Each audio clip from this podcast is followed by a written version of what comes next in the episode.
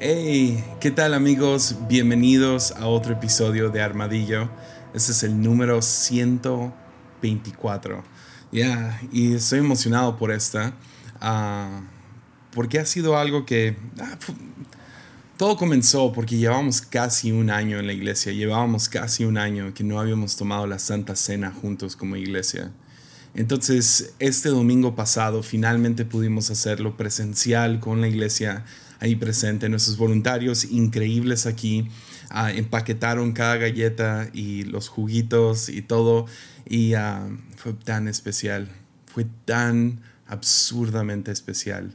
Y, uh, y di algunas palabras. Entonces, las quería compartir con ustedes. Y, y también el hecho de que estoy un poco distraído averiguando cómo, pues los que están escuchando en audio ahorita, uh, sí, acabo de comprar una cámara y estoy viendo cómo, cómo hago todo esto, a ver si puedo hacerlo bien. Ah, les digo, tengo cara para podcast. Yo no tengo cara para esto, uh, para videobloguero o para televisión o lo que sea, pero bueno, eh, es lo que es. Ah, queremos alcanzar a todo tipo de audiencias. Entonces vamos a estar calando todo esto. Si no ves este video, no te preocupes, es a lo mejor porque no apoyas en Patreon. Ah, ahí voy a estar sacando estos primeros primeros episodios en video, en lo que agarramos la onda y a lo mejor más o menos en, en abril. Ah, sería la idea empezar a sacar Armadillo en video en YouTube y que tú lo puedas ver en la tele, en tu celular.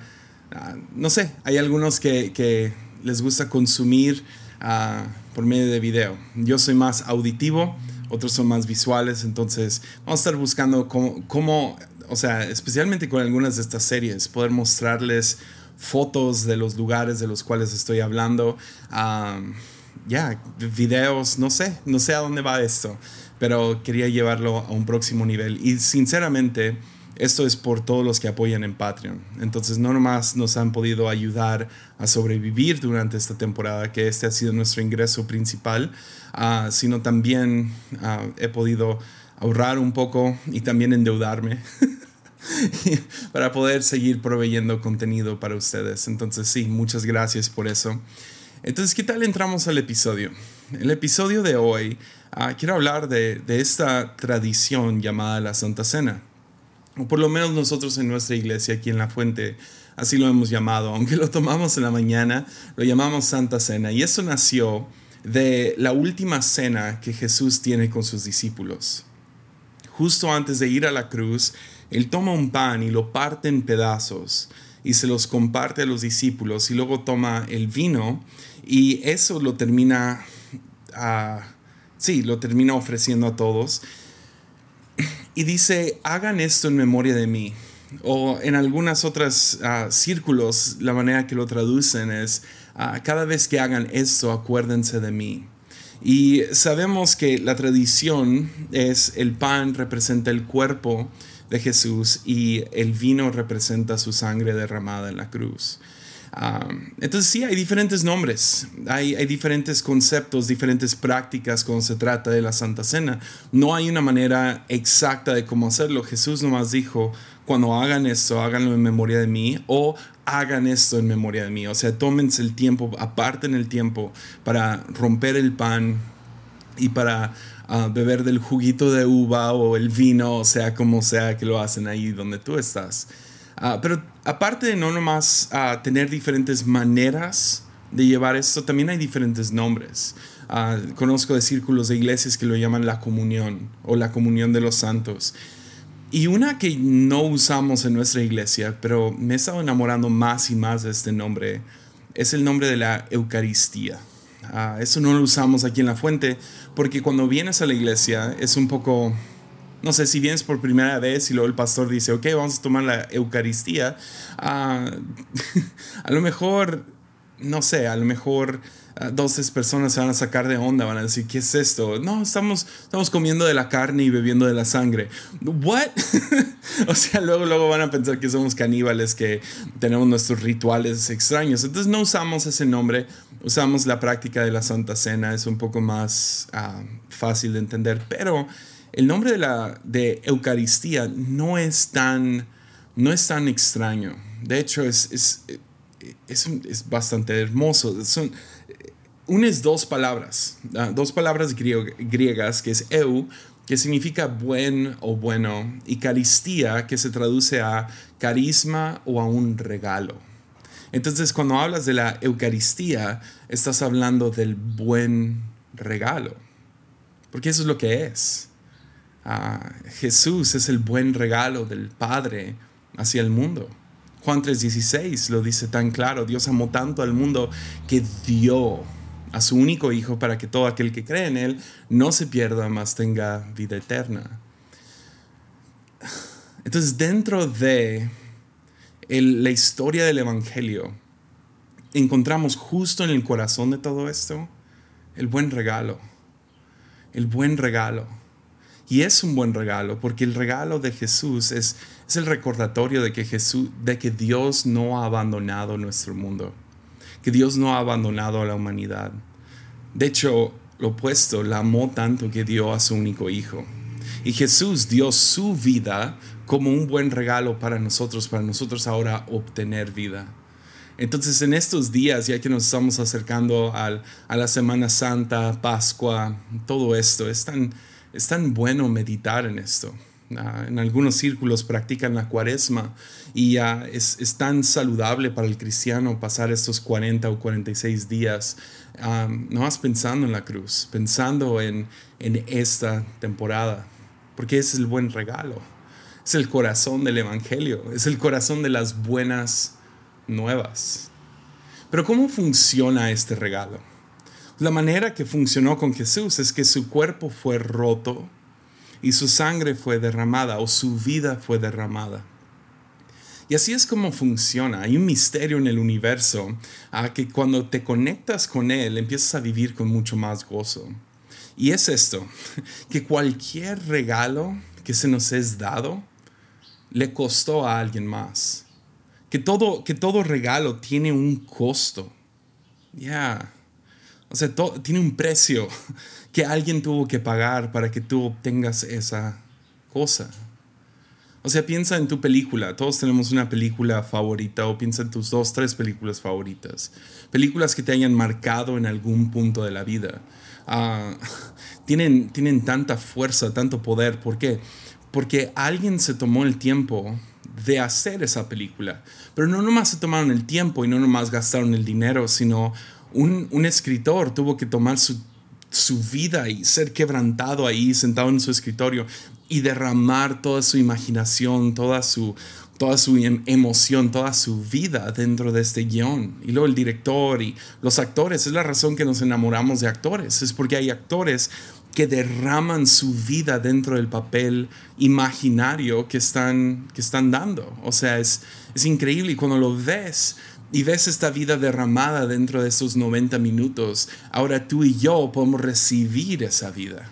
Ya, el, costo del cine, los, los 2, 3 dólares, o si estás en Estados Unidos, 50 dólares, que dices que gastar, X, o sea, nada que ver con el costo real de esta película. Ya, ¿me sigues? Esto es cierto no nomás acerca de películas, es cierto acerca de cualquier arte, es cierto acerca de arquitectura, es cierto acerca de leyes siendo establecidas. O sea, alguien se tuvo que derramar dentro de ese proyecto, dentro de esa cosa que ahora tú y yo podemos disfrutar y recibimos vida de esto. Ya. Porque ves, esa es la realidad.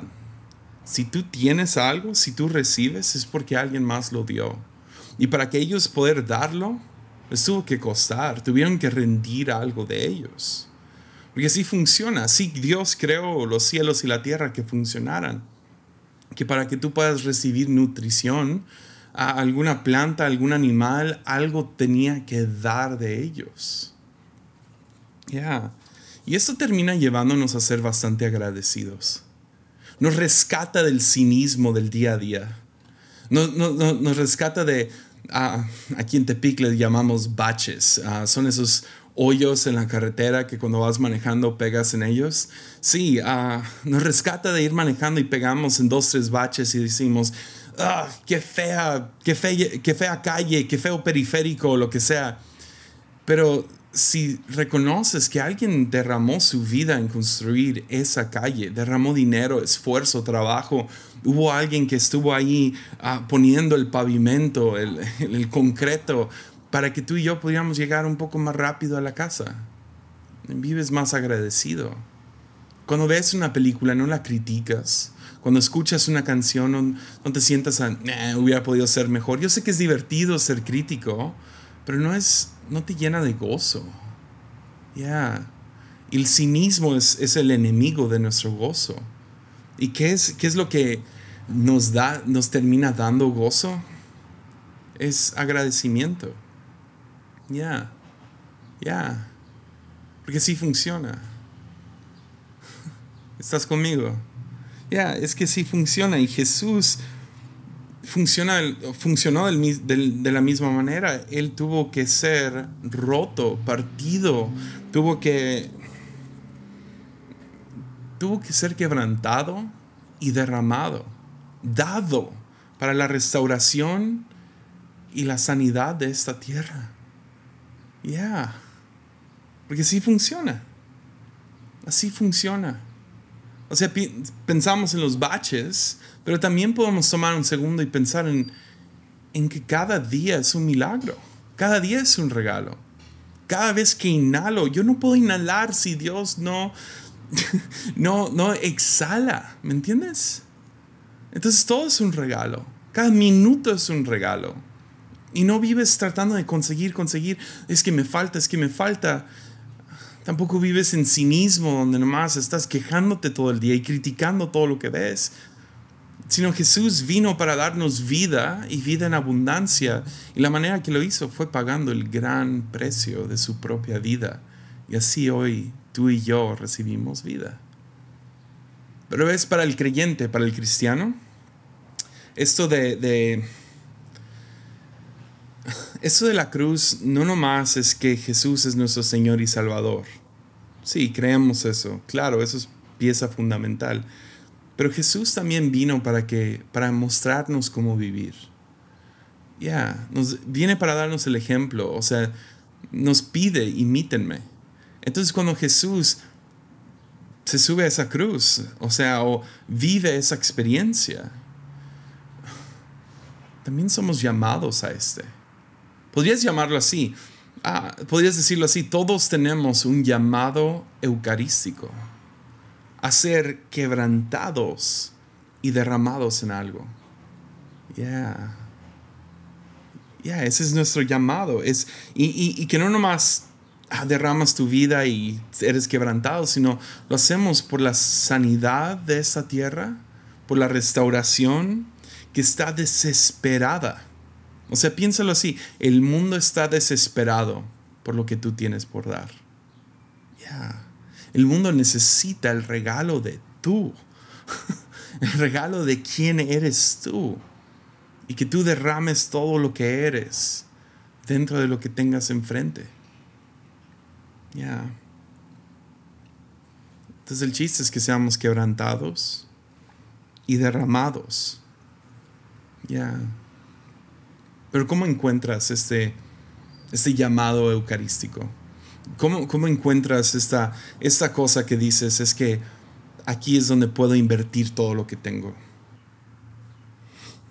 Hebreos 12.2 nos dice que por el gozo que le esperaba Jesús, soportó la cruz. Entonces la primera pregunta, en mi opinión, sería, tu llamado eucarístico, el deseo, la pasión, el, anhelo que hay dentro de ti, ah, tienes que buscarlo. Ah, buscar qué es lo que te da gozo. Ya. ¿Estás conmigo? O sea, ¿qué te despierta en la mañana? ¿Qué es la cosa que dices, cuando hago esto pierdo la noción del tiempo? O sea, soporto la cruz, o soporto el estrés, o soporto el trabajo. Soporto, no sé, que me salgan las canas, que se me caiga el cabello. O sea, soporto todo esto por el gozo que me trae. Ya. Y, ves, algunos de ustedes han encontrado su pasión, entonces saben exactamente de lo que hablo. Para mí terminó siendo predicación y enseñanza hacer estos podcasts. Video aún no. Estoy todavía aprendiendo a hacer esto y me siento muy intimidado. Pero por el gozo de enseñar lo soporto. Soporto las largas arduas horas de estudiar y de preparar y, y luego sentarme aquí y enseñar. O sea, es, es, es por eso, lo soporto por el gozo de. ¿Me entiendes? Un artista reconoce esto, algún arquitecto, algún abogado, yo no sé, algún, alguna, ahorita los que están en, en, trabajos esenciales, los que están dentro de, de, de, los, de, los, hospitales en este momento, los enfermeros, doctores, todo ese staff, todos los que, o sea, por algo tienen que soportar la carga de una pandemia, ¿sí me entiendes? O sea, hay gozo, hay gozo. Claro que con ese gozo viene, viene fuerte trabajo, tristeza. Aún en Hebreos 2 habla de la humillación. Pero hay gozo, hay gozo. Entonces la primera pregunta sería esa, ¿qué te despierta en la mañana? ¿Qué te levanta en la mañana? Y si no sabes, te animo a ir y, y explorarlo. Ve y experimenta. Ve y trabaja algo. Busca algo que puedas decir, no sé, o sea, a lo mejor no disfrutas lo de ahorita, ve y busca algo más, especialmente jóvenes.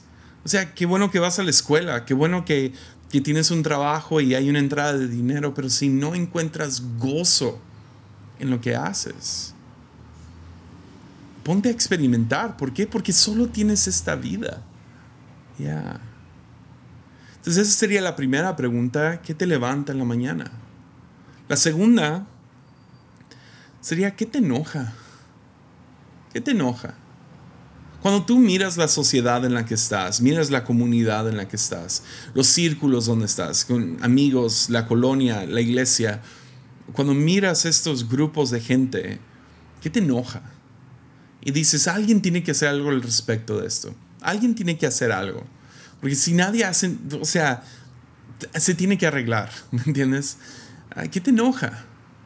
Porque a lo mejor cuando tú preguntas, eh, cuando tú dices alguien tiene que hacer algo al respecto, a lo mejor Dios nomás te va a responder, pues ese alguien eres tú.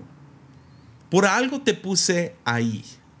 Por algo terminaste en este lugar específico. Por algo se te abrieron los ojos a esa injusticia, a esa necesidad, a esa, no sé, a esa, sí, a ese problema. Es porque te diseñé para que tuvieras creatividad o que tuvieras los recursos o el tiempo. Entonces ve y hazlo. No voy a hacer que ahí encuentres su gozo. Mi mamá es, es un ejemplo de eso. ¿Qué es lo que te enoja? Porque desde que yo me acuerdo, mi mamá siempre tenía, no sé, pues me adoptó a mí y adoptó a mi hermana y luego después en la vida ah, terminó medio adoptando a dos jóvenes más que vivieron con nosotros por periodos más, más pequeños de tiempo. Pero siempre tuvo algo por niños sin casa. Y finalmente hace como 15 años, después de, de estar sufriéndole por años con enojo, enojo, enojo, enojo con diferentes orfanatorios que veía o, enojo con, el gobierno, enojo con padres que abandonaban a sus hijos, enojo, alguien tiene que hacer algo, que sus niños necesitan ayuda. Mi mamá finalmente decidió, sabes que voy a abrir, abrir un orfanatorio, le voy a dar, y comenzó con una niña, una sola, y de ahí la cosa se fue creciendo, creciendo, eran puras niñas al principio, hasta que llegó un niño y dijo, sabes que no lo puedo dejar afuera entonces ahí empezó todo el lado de niños también. Pues esos niños crecen y se hacen adolescentes. Hemos tenido niños en nuestro orfanatorio, Casa Nana, nuestra casa hogar, niños desde meses de haber nacido hasta jóvenes de 17, 18 años viviendo con nosotros. Y mi mamá es la nana, o sea, es su abuelita de todos. Es su mamá, les cocina a ella, está con ellos. No puedo ir a la casa de mis papás nunca, porque ahí están todo el día estas niñas y estos niños. O sea, ah, está con ellos y les da su vida y es arduo trabajo, es difícil, pero había algo que le enojaba, veía una injusticia y decidió entregarlo todo por esto. Ya, ya, que así funciona. Frederick Buechner dice que tu llamado se encuentra donde tu pasión y la necesidad de otros se interceptan. Yeah. Me encanta esa frase. Porque eso es. Encuentras ese deseo, ese anhelo, ese, esa pasión dentro de ti y lo juntas con esa segunda pregunta, ¿qué es lo que me enoja? ¿Qué, qué falta? ¿Qué le falta a alguien? Y los juntas. Y ahí dices, yo puedo soportar la cruz por el gozo de hacer esto. Me llena de gozo. Y, gente no lo va a entender. Está bien. ¿por qué estás con ellos? ¿Por qué desperdicias tu vida en esto? ¿Por qué, por qué gastas? ¿Sabes que no hay dinero en esa carrera? Ya. No lo van a entender. No van a entender por qué haces lo que haces, por qué dices lo que dices. Y encontré mi llamado eucarístico, donde puedo ser quebrantado e invertir toda mi vida en eso para que, para que alguien más tenga vida.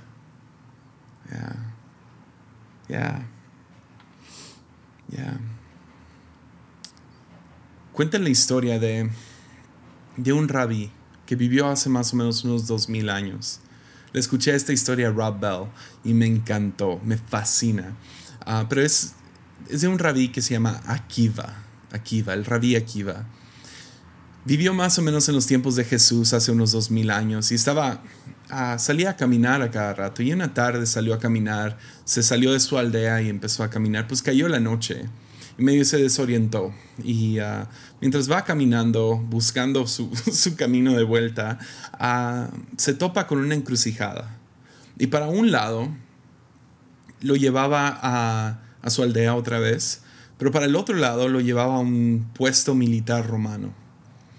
Y pues por haber neblina y estaba de noche, pues se equivocó y terminó agarrando el camino equivocado, lo que lo llevó a una a, ese puesto militar. Y cuando llega ve un gran muro y ve este muro y, ah, y mira hacia, cuando llega al muro, escucha una voz desde arriba que le hace, que le hace dos preguntas. Le dice, ¿quién eres? ¿Y qué haces aquí? Y aquí va, se queda pensando un segundo y evalúa la pregunta y, le termina contestando con otra pregunta. Le dice, ¿cuánto te pagan? Y el soldado como que yo creo que no me entendió. Ah, termina contestándole las mismas dos preguntas, ahora un poco más fuerte. ¿Quién eres? ¿Y qué haces aquí? Y aquí va sin, sin detenerse un segundo, nomás le contesta de vuelta. ¿Cuánto te pagan? Y ahora el soldado, un poco titubeando, ah, pues, dos, dos denarios. Y el rabí Akiva le dice esto. Te duplico el pago si vienes a mi casa cada mañana y me haces las mismas dos preguntas. ¿Quién eres? ¿Y qué haces aquí? Porque es eso, ¿no? Esas son las preguntas que uno tiene que responder. No me importa cuántos años tengas, dónde naciste, cuánto dinero tienes, qué, qué, es lo que tienes en la mano. Todo eso no importa. Al final del día, si tú puedes responder esas dos preguntas, todo lo demás se acomoda. ¿Qué con quién te vas a casar y, qué vas a hacer con la vida y cómo le voy a hacer para pagar la renta este mes? Todo se acomoda cuando vas descubriendo la respuesta o las capas de esa respuesta. ¿Quién eres? ¿Y qué haces aquí? Ya. Ya entonces somos quebrantados y derramados. Damos nuestra vida porque es la única que hay.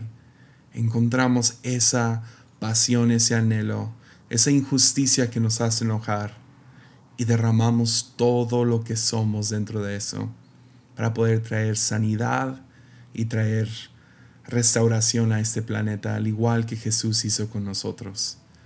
Entonces venga, veías una diferencia. Ánimo.